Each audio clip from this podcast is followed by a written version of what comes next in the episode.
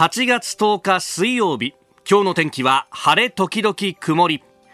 日本放送飯田浩二の OK 工事アップ。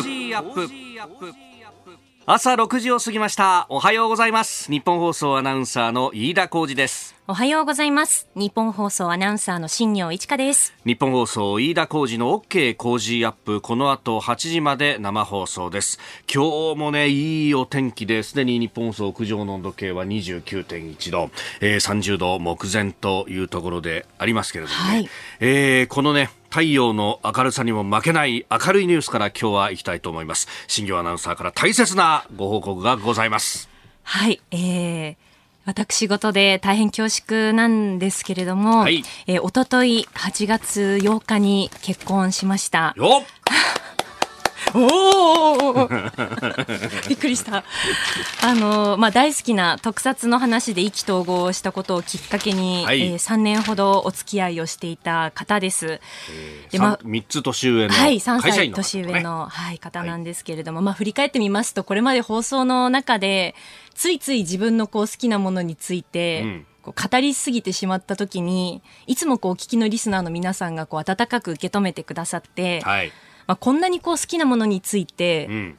まあ、好きなものを好きだっていうことをこう分かち合う喜びとか楽しさっていうのを感じたんですよね、うん、で本当にそこから夢のようなお仕事をいただくこともありましたし私生活ではあの夫と出会いました。なるほど。で、今日のね、はい、サンケイスポーツのこのお芸能面のところに、はい、えー、日本放送平日朝の顔新業一華アナ特撮コンというふうにものすごく大きく出てます。本当素敵な記事を書いていただきまして、サンケイスポーツの方に本当に感激しています。えー、いやこれね特撮コンって書いてありますけど、はい、もうじゃあ旦那さんもこの特撮大好き。大好きです。もう本当に大好きで。まあ、最初あの記事にも書いてあるんですけれども、うん、まあ、ちょっとゴジラの話でこう意気投合してそこからまあ、どんなやり取りをあの当時してたのかなって遡ってみたら、はい、ちなみに新業さん仮面ライダーもお好きですかって来ていて 私も大好きですよって答えているのが出てきて。ちなみにから先のさ、はい、展開がおかしい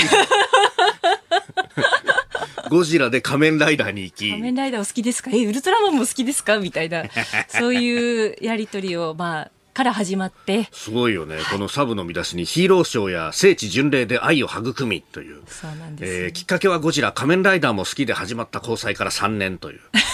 で、えーね、左手の薬指に指輪がキラリという拡大写真もそうなんです。ちょっと。はい。ねえ。いやなんか、なんというかですね、ええ、いちいちネタ乗っけてくんなと思うのが、その指輪だってゴジラが壊した銀座の和光で結婚指輪おねだりというふうに、はい、確かにこれ見出しつけやすかったな、ね、そっか、そうですかね。うんまあ、せっかくですから、やっぱりこう、ゴジラが結んでくれた縁、まあ、特撮が結んでくれた縁でもあるので、うん、やっぱり和光かなと思って。あこれさ、これさ、これ本当にさ、あの、はい？いや、壊したって単語をよく使ったなと思って、ね、いや、なんかむしろそれが私にとって、まあ私たちにとって縁起がいいというか、なんというかね、うん、やっぱり聖地っていう感じがするんですよね。なるほどね、うん、そしてあの、実は飯田さん、会ったことがあるんですよね。近所のラーメン屋でたまたまラーメンを食べたら、はい、実はその当時、まあ、あの当時ですけれども、あのお相手の方が近くに住んでたらしくて、そうなんです。ふらっと同じラーメン屋さんにいたっていう、ね、はい、でなんかその飯田さんらしき人が入ってきたって連絡をもらって、えじゃあ飯田さんかなと思って飯田さんにその場で電話して、うん、えどこどこってラーメン屋さん今います？って聞いたら、いるよどうして。あ隣に飯田さんの隣に座っている人が実はあの彼氏でして。ええー、っつって。電話、電話口でお世話になっております っていう。確かにね、電話切る間もなく、そのまま挨拶をしたみたいなそうでしたよね。うん、なんだこの遠隔みたいな、ね、でもなんか私一人っ子ですけど、こう、お兄ちゃんに紹介するってこういう気持ちなのかなってその時思いました。そう、確か、いや高青年じゃないかみたいな話をして、こっちもこっちでなんかあの、年の離れた妹か、あるいはこう、娘をね、ね、えー、彼氏紹介されたらここうなるんだみたいな。うちもさ、あの、子供は男の子だからさ、はい、きっとこういう気持ちになることは金輪際ないんだろうなと思うと、いやー、でもね、本当めでたい話だよ。本当にありがとうございます。いやいやいや、もうね、あの、すでに届けは出したという、はい、うことになっておりますんで、ね、えー、末永くお幸せにという。ありがとうございます。そして、あの、引き続き、あの、日本放送のアナウンサーとして、はい、あの、楽しい時間を、あの、明るい朝をお届けできたらなと思っておりますので、うんえー、これからもよろしくお願いします。はい、えー、ちなみに、えー、彼氏は映画フランケンシュタイン対地底怪獣に出てくる、あ、バラゴン。えー、バラゴンにバラゴンに似てる。そうなんです。誰も想像できない。バラゴンに似てるって言われて、バラゴンに目元がね、似ているんですよ。そうなの？そうなんです。で、似ているよねっていう話をしたら、したのかよ。はい。うん、あの、子供の頃、七夕で短冊に、バラゴンになれますようにって書いたことがあるって言っていて、やっぱりそうなんだと思いましたね。ちなみに筋肉あるんですか？筋肉、ポテンシャルは秘めていますね。ポテンシャルは秘めている。はい。なるほど。早くもツイッターでイチカロスという言葉が出てますけどね。えー、俺たちのアイドルがというね、えー、いうようなあ書き込みもありましたが、まあね、えー、えー、末永くお幸せに、はい、おめでとうございます。これからもよろしくお願いします。はいあなたの声を届けますリスナーズオピニオン。この番組はリスナーのあなた、あそしてコメンテーター、私、田新業アナウンサー、番組スタッフみんなで作り上げるニュース番組です。えー、メールやツイッター、あの、祝電をたくさんいただいております。本当にありがとうございます。えー、バラゴンのね、写真もつけてくださってる方もたくさんいまして、はい、だいぶ目パッチリの怪獣なんだね。そうなんですよ。クリッとしているんです、目が。おこの辺りというのが。ちょっと似ているな似ている。何か怪獣に似ている気がすると思って思いを巡らせてバラゴンかなと思ったんですよね。なるほど。記事ではパラゴンとなってるけど、これはバラゴンバラゴンです。はい。なるほど。バラゴンえー、他にもめでたいといろいろね眠気が吹き飛んだとか 8月8日に結婚ってのは縁起がいいですねと増江広がり猫さん、えー、えー、それから特撮のコスプレで結婚式あるのかな神抜さん。なんか記事の中ではね、はい、えー、ライダーベルトに関しての言及はありましたけれども。そうですね。あの写真を撮ることがあったらライダーベルトをこう巻いてウェディングドレスにライダーベルト巻いて撮りたいななんてこう思ったりしてでも7つあるから迷ってんでしょ？私はね7本でまだいいんですけど、ああ。その夫はもっとたくさん持っていますので どうしようかっていうのは。どんなどんな家族だよ。置いとく場所ないじゃん。そうなんです。今ちょっとそれも悩んでいてどこにどう飾るか どう保管するか。どれを飾ってどれをバックヤードに置くか、置くか、まあ、季節ごとに例えばちょっとこう変えるのかとかそういった部分も今ちょっとあの相談しているところです。それが喧嘩の元になったりするんですかね、やっぱり。喧嘩のはならないかなといやいや、ブラックは置いとくべきでしょ、みたいなことになるみたいなね。なるほどね、確かに確かに。ある、やっぱり。あるあるかなまあでもそこはね、お互いに尊重し合いながらうまくやっていきたいですね。厄介な夫婦だな。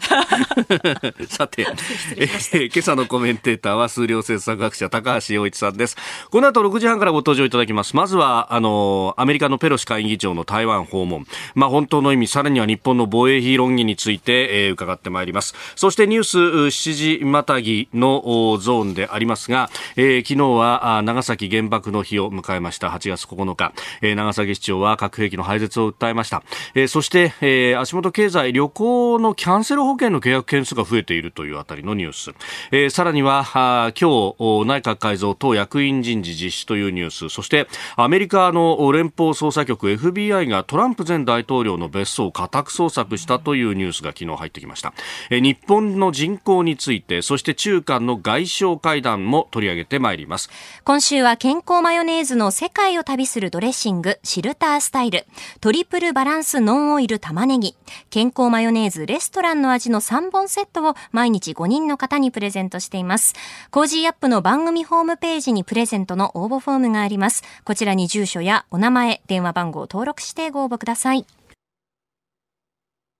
ここが気になるのコーナーです。スタジオ朝刊各紙が入ってまいりましたが、えー、今日行われる内閣改造党役員人事、もうね、あの、全容が出てくるという。えー、正式決定はまだ今日午後のはずなんですけれども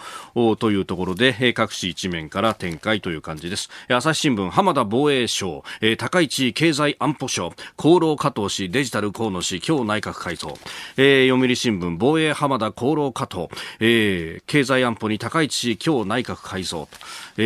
ー、いうことで、まあ、これについてね後ほど、うん、今日のコメンテーター高橋洋一さんにまた、えー、評価をいただこうと思っております。すが、えー、まあね、あのー、ここの部分で、えー、外務大臣だとか財務大臣だとかは留任してるけれどもと全体で見ると半分ぐらいが変わっているというようなことのようであります。で、えー、気になるニュースなんですが、まあ、あの8月9日あ昨日迎えてそしてまあ、あ長崎の、ね、原爆の日ということが大きく社会面などで報じられておりますけれども、まあ、その一方でこの8月9日という日がどういう日なのかというと、えー、1945年当時、えー、ソ連が、えー、対日参戦をしたという日でありました、えー、ご案内の通りですが、えー、日ソの中立条約を破って、えー、満州の保護部から侵攻してきたと、まあ、それだけではなくて、えー、千島列島も、まあ、千島列島はその上、えー8月15日を過ぎても、うん戦闘が行われたという、えー、ところでもありました。まあ、一方的にソ連が攻めてきて、まあ、それに対して、えーえ、シムシ島で、えー、なんとかあ食いとどめると、食い止めるということを、まあ、あ当時の帝国陸軍が、えー、やったわけであります。完全な国際法違反と、まあ、その辺をこう見ているだにですね、えー、ウクライナでのロシアの蛮行というものも77年前とこれ変わってないじゃないかと、まあ、あの政治の体制はもちろん変わっているし、指導者が変わっているということはあるわけですけれども、で、それどころか、あの、現地ではスターリンの再評価というのもかなり行われていると。いうようなことも合わせて考えるとですね、えー、我々の同胞が、うん満州の地で、えー、あるいは、えー、シベリアに抑留されてということで、えー、被ったあ苦難というものもまた、えー、忘れてはいけないし、これも語り継がなくてはいけないと。あの、読売新聞のオピニオン欄のところにですね、えー、当初といいますか、あ当時を経験した、えー、方の手記というものが、えー、載っておりました。まあ、今あ、あの経験を語り継ぐということになると、当時、少年であったりとか、まあ、子供であったという方々が非常常に多いわけですけれども、まあ、あの経験されている方はまだいらっしゃるしその、えー、私なんかも、まああのねえー、前にもこの番組でお話ししたこともありますが、うん母型の祖父というのが、えーまあ、理系で、えー、遅れて学徒で、えー、取られてそして、まあ、ビルマに行っていたという最近になってねその戦記が出てきたんですけれども本当にあの命からがらあ命をつないでくれたがゆえ私が今ここで喋ることができているという決して、えー、遠い過去ではないというところをまたあ胸に刻まなければいけない、えー、季節でもあるということなんです。だろうと思います。ここが気になるでした。この時間からコメンテーターの方々ご登場です。今朝は数量政策学者高橋洋一さんです。おはようございます。おはようございます。おはようございます。よろしくお願いします。はい、よろしくお願いします。えー、オープニングでね、あの、新業アナウンサーが、えー、結婚という、ね、すごい。ええー、高橋さんもさすがにびっくりされいや、びっくりしますよ、それは。おおってか、いや、あの、よかったですね、本当に。ありがとうございます。ね高橋さん、前回のご出演が、ちょうど私が、あの、コロナでお休みいただいていた時で、だからその時はね、新業アナウンサーが切り回していたわけですでも、忙しいさなかだったと思うけどね。いや、本当ですよね。ねもう、それで、高橋さんにさっきね、あの、指摘されて、いけねって思ってました。いやいやいやいやいやこのクソがしい時にあいつ休みやがって。いやいやいやいや。そう思ってます人に言えない話でしょ？言えなくて、俺すごくね、こまごまとしたの多いんだよね、結婚の前っちゅうのは。書類を提出したりだとかね。うん、で、転居したらそうそう。本人が結構やんなきゃいけないの多いでしょ？そうなんですよね。直筆でこう書いたりなんかしたりとかね。書類を取り寄せたりとか。そうそうそう。大変いや、そんなことないです。大丈夫です。大丈夫です。それは気になさらない。気にしないでください。いやいやいや大体私こういう時間が悪いんですよ。覚え、覚えてるよく。あの時休んんでたって。確かにね、こういうのだったら一生忘れないですからね。忘れない。さて、えー、今日も一つよろしくお願いいたします。はい、よろしくお願いします。えー、まあね、その、本当1週間、2週間の間に、この日本を取り巻く情勢というのもいろいろ変わりましたが、アメリカのペロシ下院議長の台湾訪問、ちょうど1週間前の水曜日の出来事でありました。ねね、あの、やっぱこれでね、あの、日本を取り巻く環境というのもいろいろ変わってると思いますが、高橋さん、あの、ウェブメディアの現代ビジネスにね、えー、本当の意味が分かってない日本の防衛費論議という、うん、ん、記事も出されていますけど、も。う本当にこういう状況なんでね、はい、えっ、ー、と、今、それぞれが演習してるでしょ。う、ね、演習の領域が重なってるんですよね。ということはね、偶発的なことも起こり得るわけでね。ということになると、次どうなるかってことですよね。えー、日本どうするんですかって、本当に。あの台湾有事は日本有事っていうのはね、安倍さんが言ってましたけどね、はい、それはそのまんまですよね。えー、別にあの煽って言ってるわけじゃないんだけど、客観的に言えばそういうことなんですけどね。まあ、すでにね、うん、日本の排他的経済水域にミサイル5発撃ち込まれてるわけですからね。びっくりですね。あれはまあ、法律、国際法上はね、規定がないとか言うんだけど、はい、迷惑かけちゃいけないとかね、排他的経済水域って書いてあるんだから、はい、はっきりでも、それは国際法違反っていう状況ですよね。だって排他的じゃなくなってるんですが、その間、あの、うんと、通れないでしょ。そうですね、実際、与那国のね、あの漁家の方々は出られない出られないでしょ、だから演習期間中、自粛しましたもんね、それはそういう意味であれですよね、えーと、もう迷惑をかけてるわけだから、国際法上の問題が出てますよね、えー、その時にあれですよね、内閣改造で、はい、でどういう話っていうのがね、まあ後で内閣改造出るんでしょ、またその時に喋ってもいいけど、うん、なんか防衛大臣がっくりがっくりでしたね、正直ね。あの浜田康和さんという名前が、ええええ、過去にもやったことのある人ですね、安倍あなんだっけな、麻生政権の時にやってたのかな、えー、やってたんですけれどね、はい、あの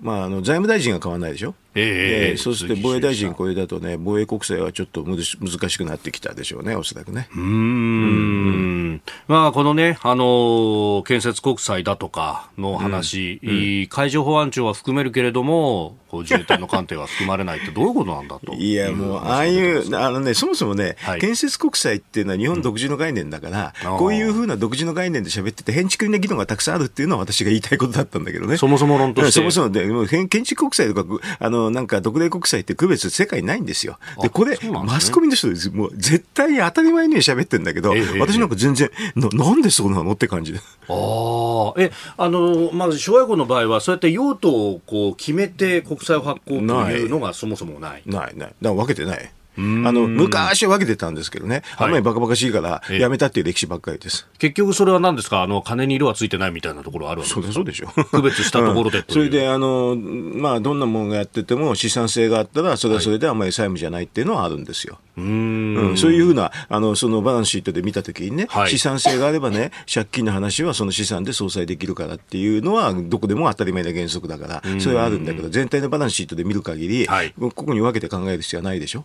うん、負債は負債であってそうそう、負債は負債であって、うん、それで資産があるやつは、あの資産はそれで何何に対応すると関係なくてあると、それで見ればいいだけだから、そうすると別にあの借金にあれ、これはこういうもの、こういうものだって、別に色なん。かつけること全くないですよね。ええ、で、年限があの違うだけみたいな年限が違うだけ。だって別に、あのマーケット取引するときには、どん。な国債も、これ、あの建設国債ですかっていうことないですよ。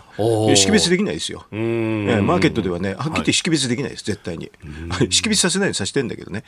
会合で言ってね、はい、あの会合であの発行根拠ではね、あの40及び特例法ってか、および特例法って書いてるから、どどんだけが内訳か全体は絶対に外には分かんないそうなんです、ね、そうですよ、そんなもんですよ。一回国債買ってみたら、これが何国債ですかって聞いたらね、あの、うん、答えられないから。あなるほど。持参用上それでやってるのに、もちろんそう。この予算を削る議論の時ばっかり、そう、つまんない議論なんです、これ、はっきり言うと。なるほど。えー、内閣改造については、後ほど、おはようニュースネットワークのゾーンでまた詳しくお話をいただこうと思っております。今日も8時までお付き合いいただきます。よろしくお願いします。よろしくお願いします。どうも。お聞きの配信プログラムはニッポン放送飯田浩司の OK Cozy Up の再編集版です。ポッドキャスト YouTube でお聞きのあなた。通勤や移動中に最新ニュースを押さえておきたい方。放送内容を少しでも早く知りたい方。スマホやパソコンからラジコのタイムフリー機能でお聞きいただくと放送中であれば追っかけ再生も可能ですし放送後でも好きな時間に番組のコンテンツを自分で選んでお聞きいただけます。毎朝6時の生放送では登場するコメンテーターの最近の活動はもちろんたっぷりとニュース解説をお送りしていますレギュラーコメンテーターに加えて専門家と随時つないで掘り下げてお送りしています。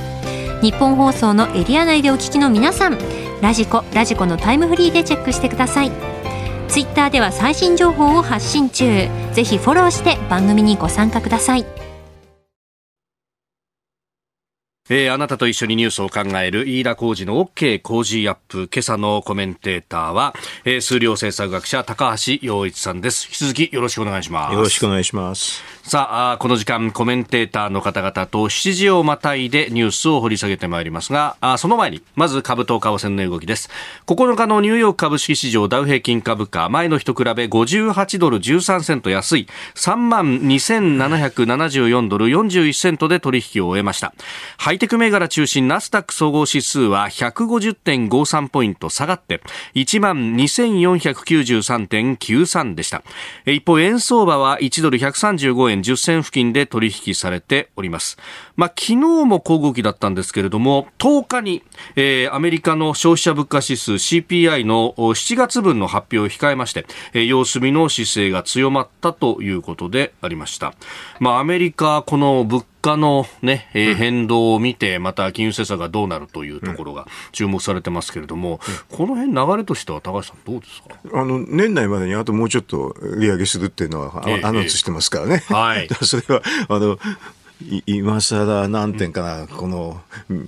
もうちょっと先,、うん、先を読んでて、はい、あのややるんでね、こういうのってね、うん、あのニュースが出てからね、考えちゃだめなんです よ。これから年内にまだ上がるんだからって織り込んでや動いてるはずなんでね。えー、えー、だマスコミの方はね、はい、このニュースが出てから考えようとするんだけど、うん、まあ、そこは違いますから。あまあ、特にこういうね、あの指標の発表ものなんていうのは、大体。織り込んでる話ですよ、全部。もう全部似て決まってるわけですね。似て決まって織り込んでるって、それで中の話でね、うん、それで後の、後の、なんていうかな、あの、誤差みたいな話はね、説明ほとんどできないんですけどね。はい、うん、まあみんな説明したがるんだけど、うん、あの、おなんか終わってから説明したがるんだけど、これ難しいんです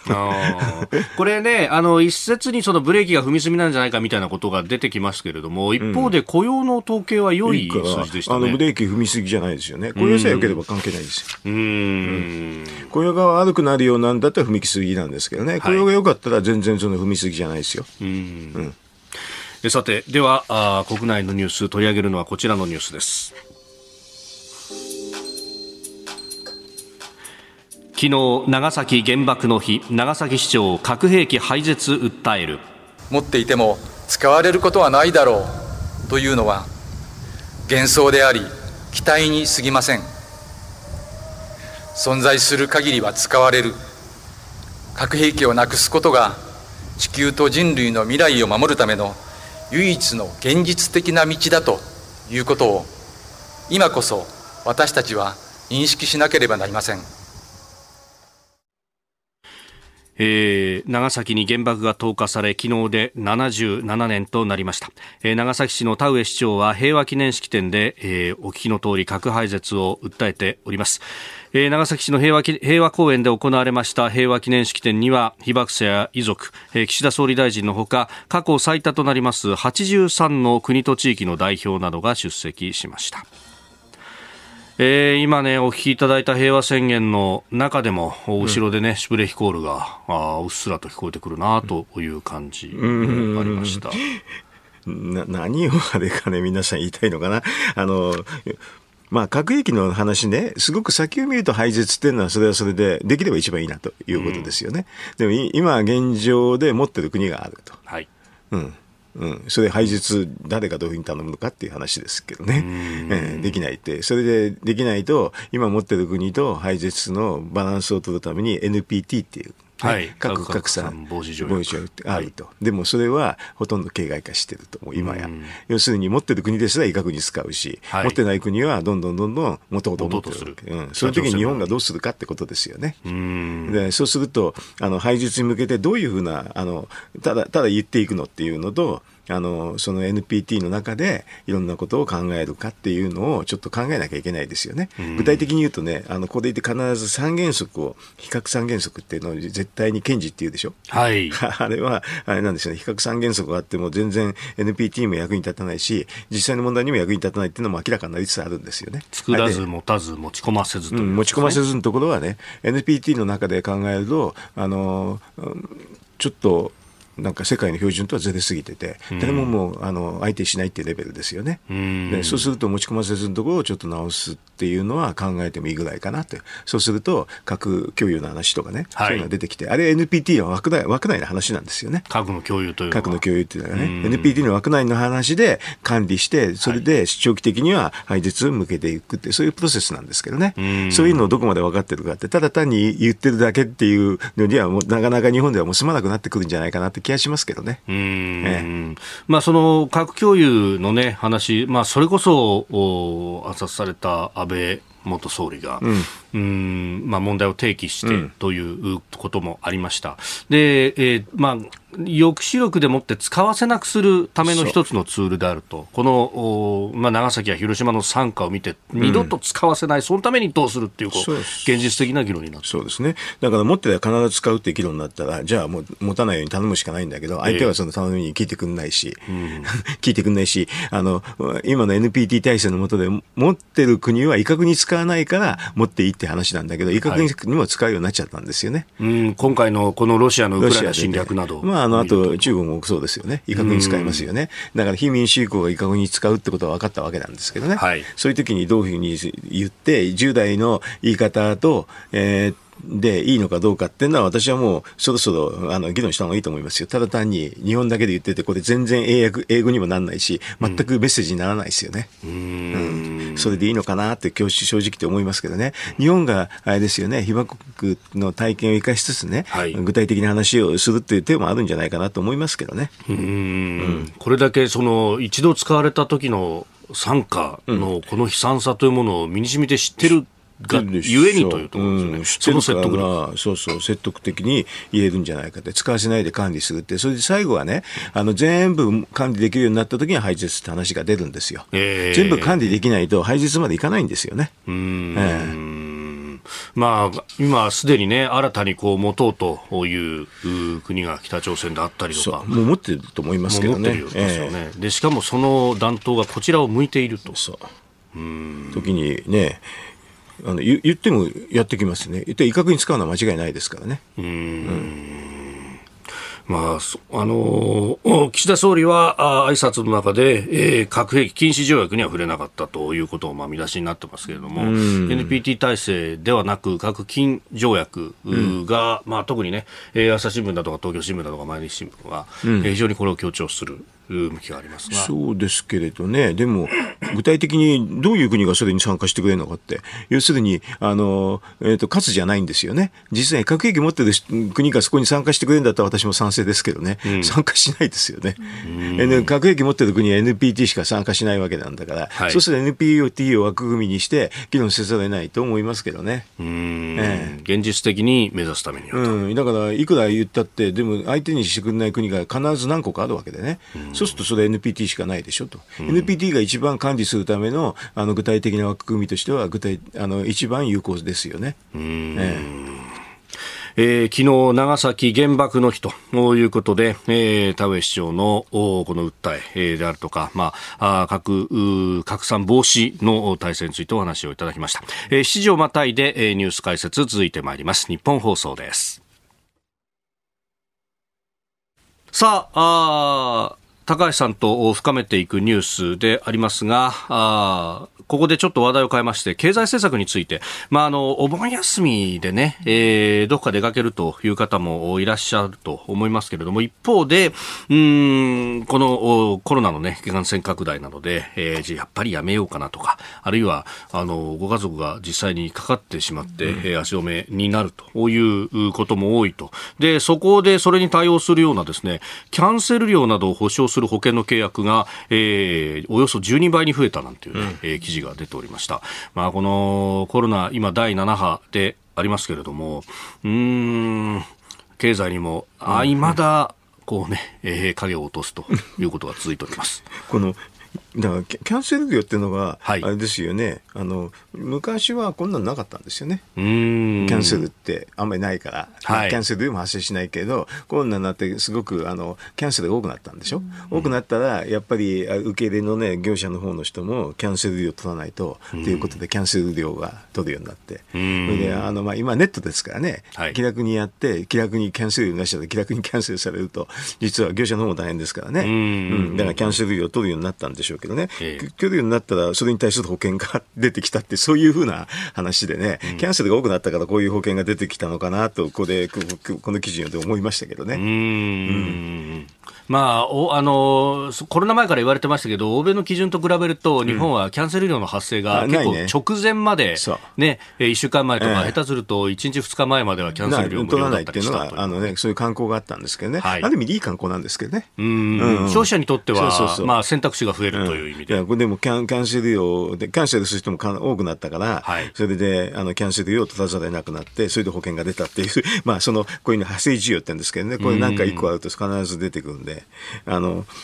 まあ、あの、保険で、保険をかけるっていうのは一つの手ですけどね。はい。うん。うんあの、私なんかね、講演するときにね、必ず最近聞かれるのは、キャンセル料どうするんですかって言うわけ。あ、それはね、主催者の方が、あの、コロナだからってんで、遠慮してすすっていうかね、あのあれを予定をなくしにしてくださいっていうのは結構多くなったんです。ああ、うん、なるほど、うん。私平気なんだけどね、別に、あの、だからその時にキャンセル料取取ってやるんですかって言うから、うんうん、あ私取らないで、あの、延期にしてくれればいいですっていつも言ってるの。うん、こっちは関係ないから 別にいつでもいいしね、っていうふうにね、割り切ってますけどね。だからこういう時、こういうのは、キャンセル取るか取んないかっていうのもいろんなポリシーがあるらしいですね。あの、なんか相手に、間に入ってるなんかイベント会社なんかだと、キャンセル料きちんとこうやって取るっていうふうに言ってるから、あ私取らなくていいですよって 延期の方がいいからって言ってるわけ。うん、延期でいいからって。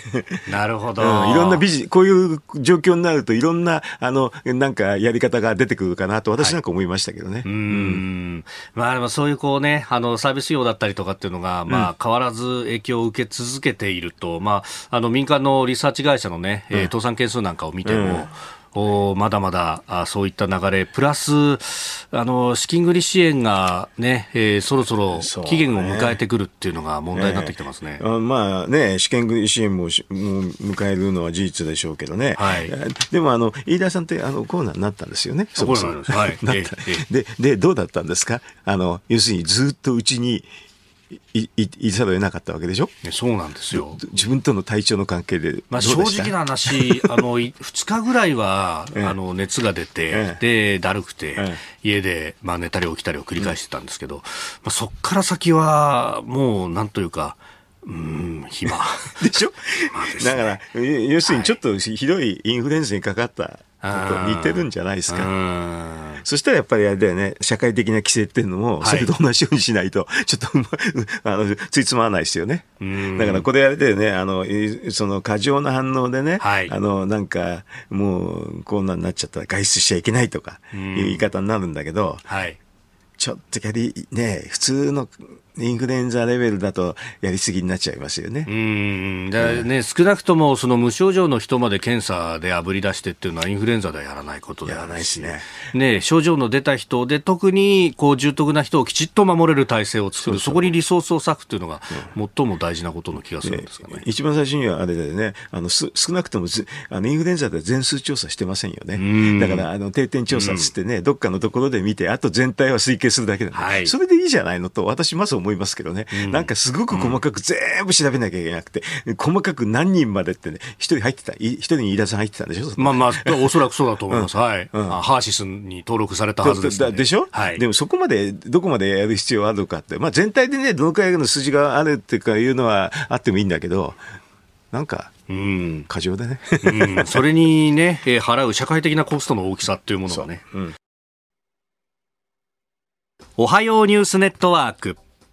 東京有楽町日本放送キーステーションに全国のラジオ局21局を結んでお届けいたします。おはようございます。日本放送アナウンサーの飯田浩二です。今朝のコメンテーターは数量政策学者の高橋洋一さんです。ではこの時間取り上げるニュースはこちらです。岸田総理今日内閣改造と自民党役員人事を実施。岸田総理大臣は今日10日の内閣改造党役員人事で浜田康一元防衛大臣を再起用する方針を固めました。高市早苗政調会長を経済安全保障担当大臣河野太郎広報本部長をデジタル大臣に充てます。また寺田稔総理補佐官を総務大臣として初入閣させます。加藤勝信前官房長官は厚生労働大臣に。西村康稔前経済再生担当大臣は経済産業大臣として再入閣するということです。えー、留任は松野官房長官、鈴木財務大臣、林外務大臣、斉藤国土交通大臣、山際経済再生担当大臣ということであります。まあ、もう名簿出てますね、各社。ねなんか、昔に戻ったみたいな感じですね。なんか、今日やるのがもうもう出てる。そうですよ。正式決定はね、うん、今日の午後のはずなんですが。だから普通は今日ね、はい、本当に来るか来ないかっていうので、ね、スーツを用意するかしないかとかね、大騒ぎだったんですけどね。はい、うん、あの、小泉政権、あの2000年ぐらいからそういう感じでしたけどね。あうん、ちょうどあれですね、20年以上前のあの組閣ですかね、これはね。そうなりますね、うん、確かにサプライズみたいなのとかね、うん、結構あったりなんかそういうのが、もう、だからあれでしょう。はい、派閥均衡でもう最初からできてるんでしょうけどね。うんうんで、まあ、これね、あのー、これだけ、まあ、この日本を取り巻く環境というのが厳しい中で、うん、えー、やっぱり外交安全保障の部分というのが気になるところですが。そうですね。あの、2プラス2ってところでね、はい、あの、要するに外務大臣と防衛大臣が重要なんですけどね。はい、だから外務大臣はもう、もうコテコテの親中派で、そのまんまで骨格ですからね、それは動かないってことだったんでしょうけどね。林大臣動か林、えっ、ー、と、大臣、えー、吉松さんは動かなかったって、はい、そうすると防衛大臣がどうなるかって、まあ、岸さんはあの非常に台湾派なんですよね。今の、今まで。今のね、はい、岸信さん。うん、うん、そうですね。うん、でそうすると、あの、まあ、あの、新中と新台湾っていうのでバランスが取れてたとも言えたんだけど、うん、ちょっと今回崩れてますね、この浜田さんっていう人事ですね。もともとはあれですよね、この浜子さんの息子さんで、でね、あの、浜子さんみたいなイメージは全くそうじゃなくて、非常に温厚な方、穏やかな方なんですけどね。はい、で、うん。でも、あのですね、あの、どちらかというと多分石破さんに近いんですよ、この人ね。ああ。そうそうそう。もともと石破さんをね。ですね、石破さんなんです。ええ、そうすると、あれですね、この、えー、っと、防衛費の話だと財務大臣が留任、はい、それでこの要求側の防衛大臣がこうだと、うん、それでまあ石破さんは積み上げていくっていう話でしたからね、もう財務省のそのままですね。はい、だからこれはあのなかなか大変でしょうね。えっ、といろんなあの積み上げていくと、だから、はっきり言って防衛国債の話はもうすっ飛んじゃったように思いますけどね。うん。うん、まあ、あの、このね、えー、防衛費をどうするっていう話の中で、まあ、ことさらに財源論の話がこう出てきて、えー、で、これを何らか、この税金で手当しない限りはできないんだみたいなことが骨太の方針にも乗りかかって、ね、で、すったもん出してましたけれども。まあ、あのね、あの、7時前に、あの、そもそも建設国債と、えっ、ー、と、赤字国債意味がないって言ったんですけどね、はい、今の枠組みの中で建設国債の中だけでもね、うん、えっ、ー、と、海上保安庁の船は建設国債 OK なんですよね。で、海上自衛隊はどうしてだめなのというのは素朴に分かんないでしょ？で、あれはもともとは、なんですよ、耐用年数が、はい、あの、海上保安庁の方は長いから、ええ、耐用年数があって資産がずっとあるからっていうので、海上保安庁の船は OK っていう形に言って、というロジックなんですよ。で、その海上海上自衛隊と海上保安庁の船、どっちが先にやられるかって話になったら、一番最初にやられるのは多分海上保安庁なんですよ。それは、普通そうでしょ？だって一番前線に出てるんですから。今、現状としては、ね、現状としては、だから例えば尖閣かなんかで一番現場に出てて、はい、あのが海上保安庁で、その後ろ側にのが海上自衛隊ですけどね。で、その、なのでどなんか、そのいいざという時に有事になったのに海上保安庁の船が最初に速やかにどっかに退出できると思えないんですけどね。だから今の枠組みの中でも変なな話があるんですけど、こんな変な話っていうのは、まことしやかに、はい、多分これから通用していく、あのマスコミに流れると思いますよ。ほう、うん、まあ、すでにね、あの来年度予算をどうするっていうような概算要求の話も出てますけれども、うん、なんか、あの自民党のね、国防部会で出てきた数字なんかだと、5.5兆円なんていう数字が出てきて、うん、あれ、それほとんど変わってないじゃない間に合わないじゃないの、2%までなかなかいかないでしょうと。はい、2%の議論するときにね、財務省はまたね、変な手を使ってくるんだだけど、これはね、NATO 基準ってやつでね。はい。で、防衛入れるときに海上保安庁の予算を一緒にオンして計算するんですよ。こういう時は海上保安庁適当に数字でね、かさ上げするとき入れたりするわけね。はい。さっきの話だと海上保安庁は別よっていう、扱いそうですね。これ平気でやるんですけどね。多分そういう数字がたくさん出てくると思うんでね。あの、まあ、あれですね、よく惑わされないように。でもこれは、ね、えっ、ー、と、防衛省の方もそういうのが出てきそうですね、今回。こういうふうな人事ですとね。だって、大臣が変わったでしょ。それで事務次官も変わったでしょ。はい、事務次官も、まあ、前に変わ本当、ね、うん、防衛省側は、今年は3文書の改定もあるから、うん、それまでは同じ人でやりたいんですって言ってたのを、うん、官邸が、はい、うん、えー、内閣人事局が変えたっていう話が出てきてますね。ね今回は大臣人事ですけどね。はい、でも海上保安庁もね、あれでしょう、要するに制服の人がずっと安倍、菅政権では3代続けて、制服組がトップになってたんですけど、ね、今回はあの背広組でしょ、いわゆるあの文国交省のキャリアですよね、あの事務キャリアですよね。だから昔にこれ戻った感じですね。これも昔に戻った。だからね、ななんでもそうだけど、全部昔に戻ってるって感じ。はい、うん、で、ね、じゃあ、あの今のこう一連の話の中で、じゃあ、海保の予算がね、すごく優遇されてるかって言ったら、全くそんなこともなくて、そういう時は、うん、えー、あ海上保安庁は国交省の中だから、国交省の予算でやってくださいねと。そうすると、旧建設、旧運輸の、予算の取り合いの中で、いやここそこまでは予算削れませんよみたいなこと、うん、でもそでも GDP 計算するときにね、上乗せしたりね、はい、いろいろとやると思いますよ。で、そういうふうにね、つあの都合よくね、数字をコロコロ変えるのが財務省のテクニックなんでね、平気なんですよ。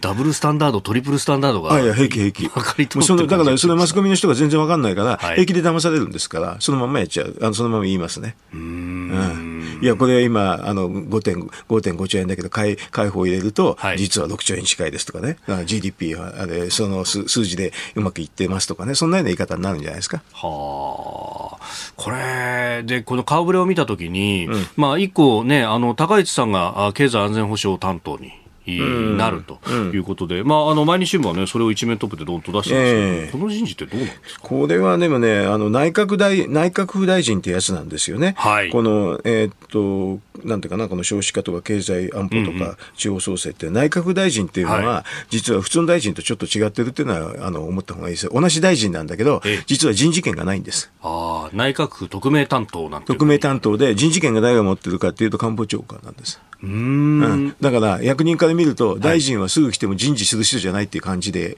あの対処するんですよ。だからそこに骨を詰める人はまずいませんよね。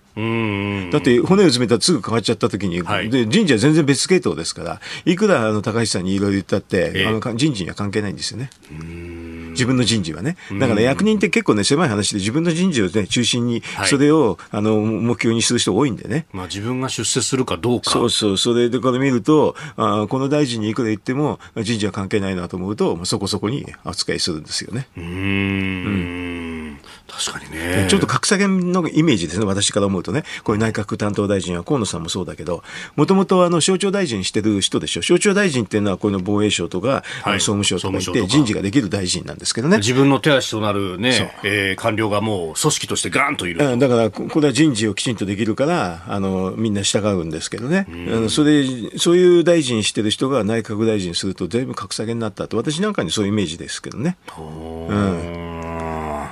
なかなかにこれは巧妙な人事なわけですか巧妙といえば巧妙だけど、閣内入れたっていうんだけど、はっきり言って手足を、あの、なんか取っちゃったっていう感じがしますよね。まあ、閣内に入れるけれど、手足を取ってると。なるほど。うん、もうそのままね、一議員としてやるっていうよりは、うん、なるほど。閣内で、こうね、さすがに反起用なんてことになると、不一致じゃないかというふうに怒られる。と言われるでしょ？うん。それでおまけに、まあ、周りに手下がいないっていうかね、あの、いない状態にさせるときには内閣大臣が適当なんですけどね。ほう、なるほど。いや、この南極、それでいいのかってとこですか。本当ね、えー、そう思います。うんえー、おはようニュースネットワーク。今日のね内閣改造自民党役員人事についてお話をいただきました。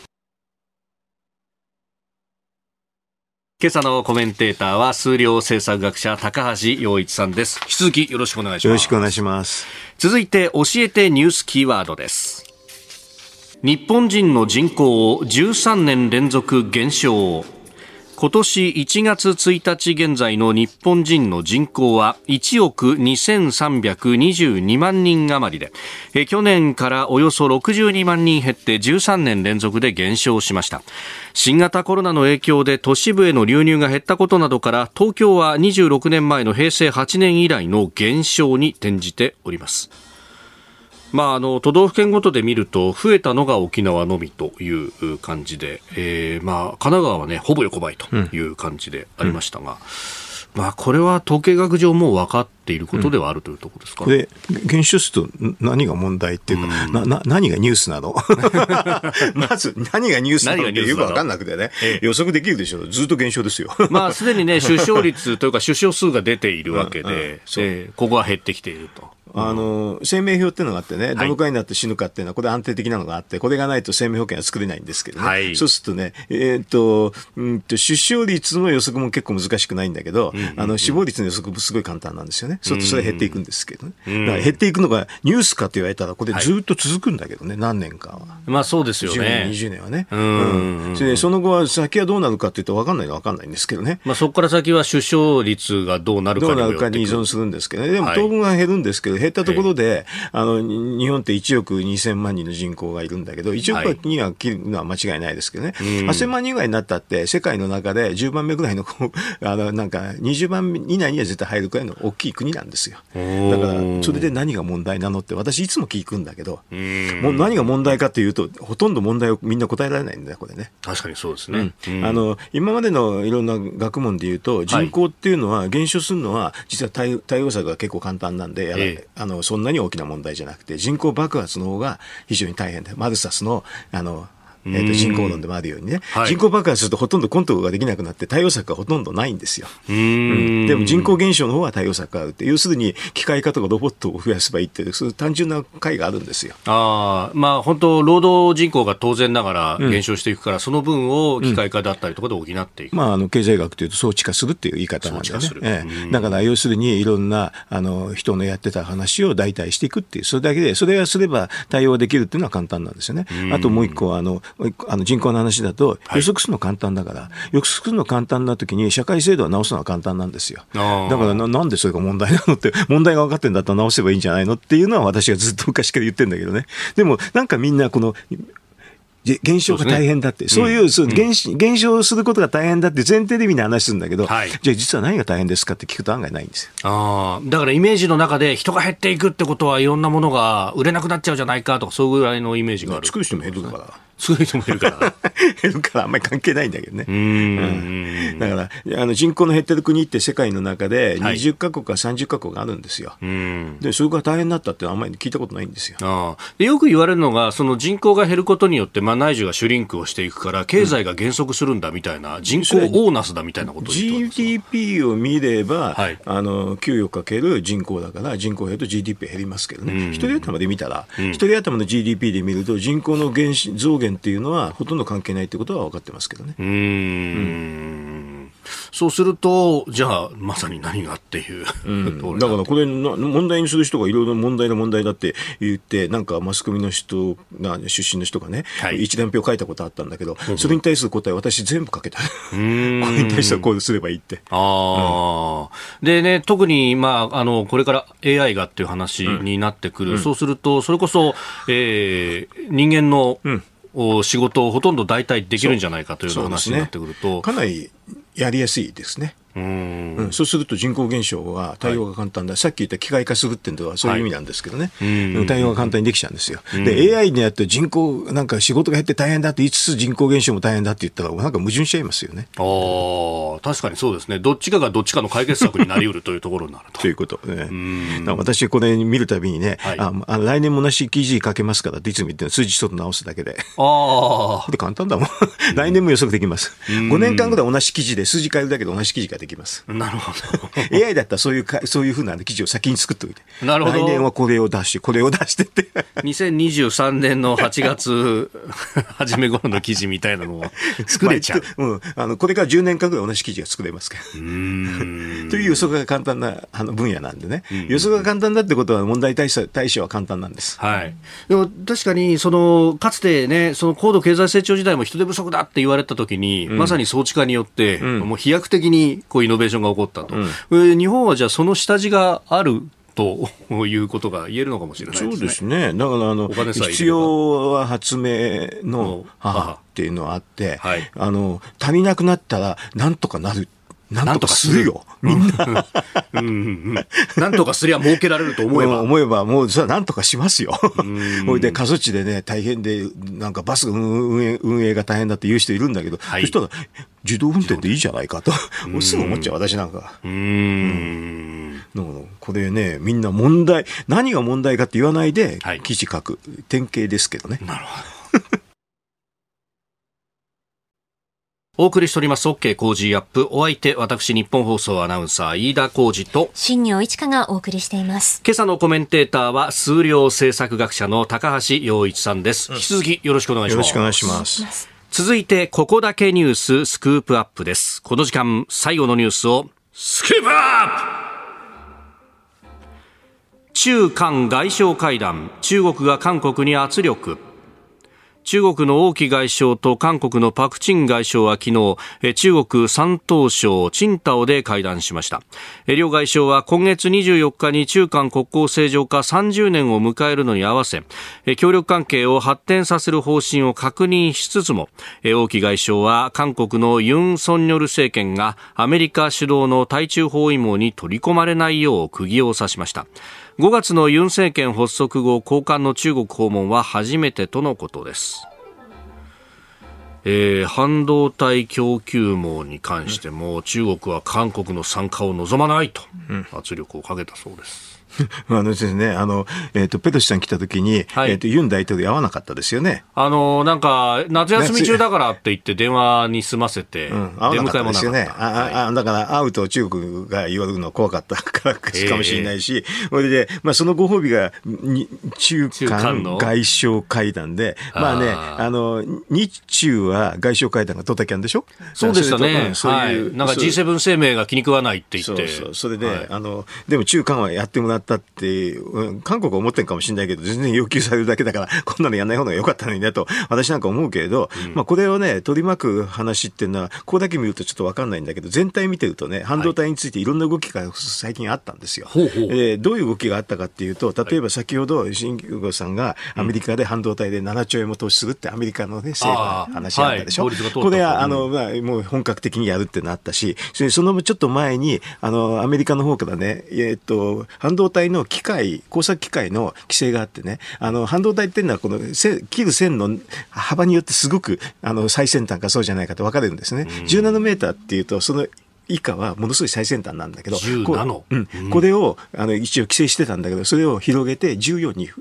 に広げたわけ。ということはほとんどの半導体入っちゃうんですよ。それでこういうふうなあの特許をアメリカ持ってるから、それについての工作機械を実は中国の話にややっちゃだめだよってみんな規制しちゃうんですよね。すごい本格的にやってるのは、あれ、もう背景としてあるんだけど、あともう一個日本も関わるんだと2プラス2やった。これは経済の2プラスありましたね。あの、要するに萩生田さんが言った経済担当大臣と外相の2プラス。で、これ何話したかっていうと半導体の話なんですよ。でここもだから、あの、えっ、ー、と、半導体っていうので、あの、要するに動きが見えることなんだけど、それにペロシさん来たのはね、うん、実はね、えー、っとね、よく、よく見ると、えー、っと、台湾であっての TSMC っていうかね、台湾セミコンダクターマニファクチャリングカンパニーっていうね、はい、このあの一番のまあ半導体を、うん、メーカーとなんかとも合ってるんでね、うん、それを見ると、ペロシさんが来たの裏側って安全保障の面と以外の経済の面を見たら、実は半導体の話で、これ日米、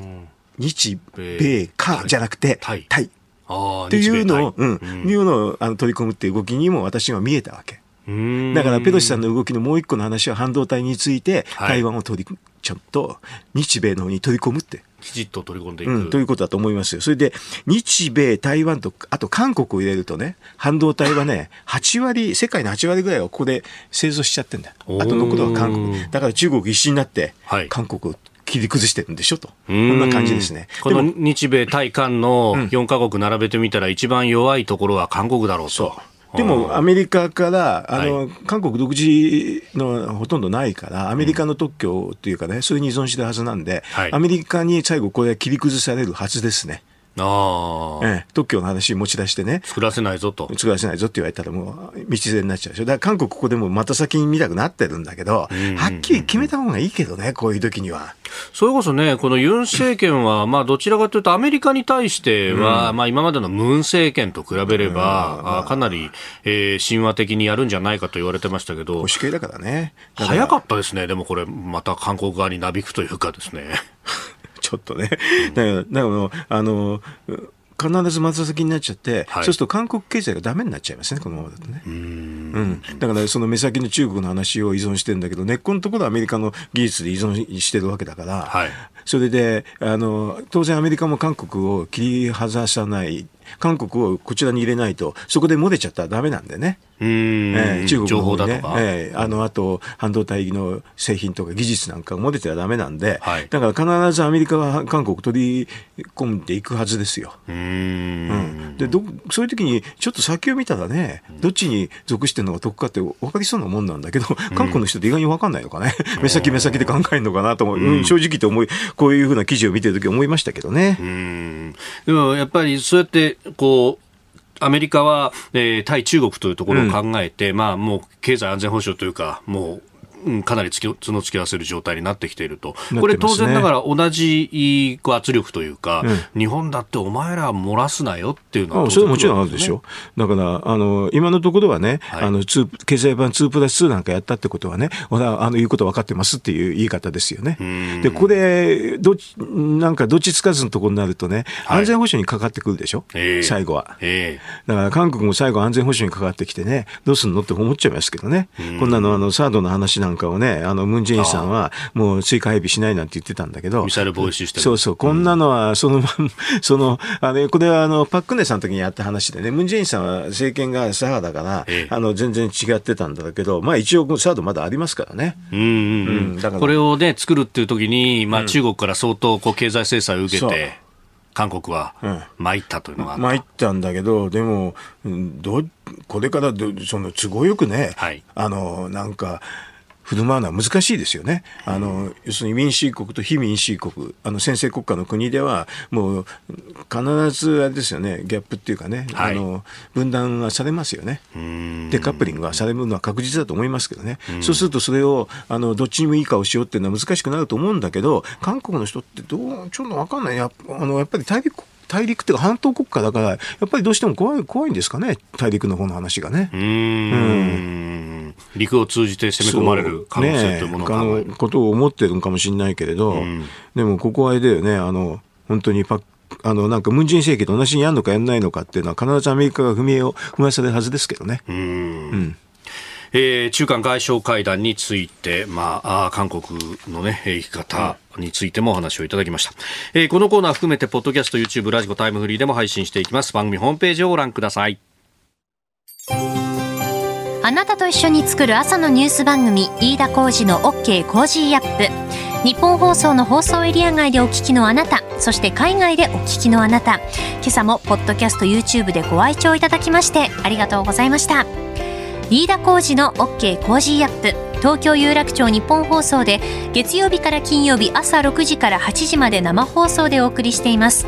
番組ホームページでは登場いただくコメンテーターのラインナップや放送内容の原稿化された記事など情報盛りだくさんです。また公式ツイッターでは平日は毎日最新情報を配信中。ぜひチェックしてみてください。そしてもう一つ飯田浩二アナウンサーが「夕刊富士」で毎週火曜日に連載中。飯田浩二の「そこまで言うか」こちらもぜひご覧になってください。忙しい朝そして移動中。ニュースを少し深く知りたい時。ぜひ AM、FM、ラジコはもちろん日本放送のポッドキャスト YouTube でお楽しみください。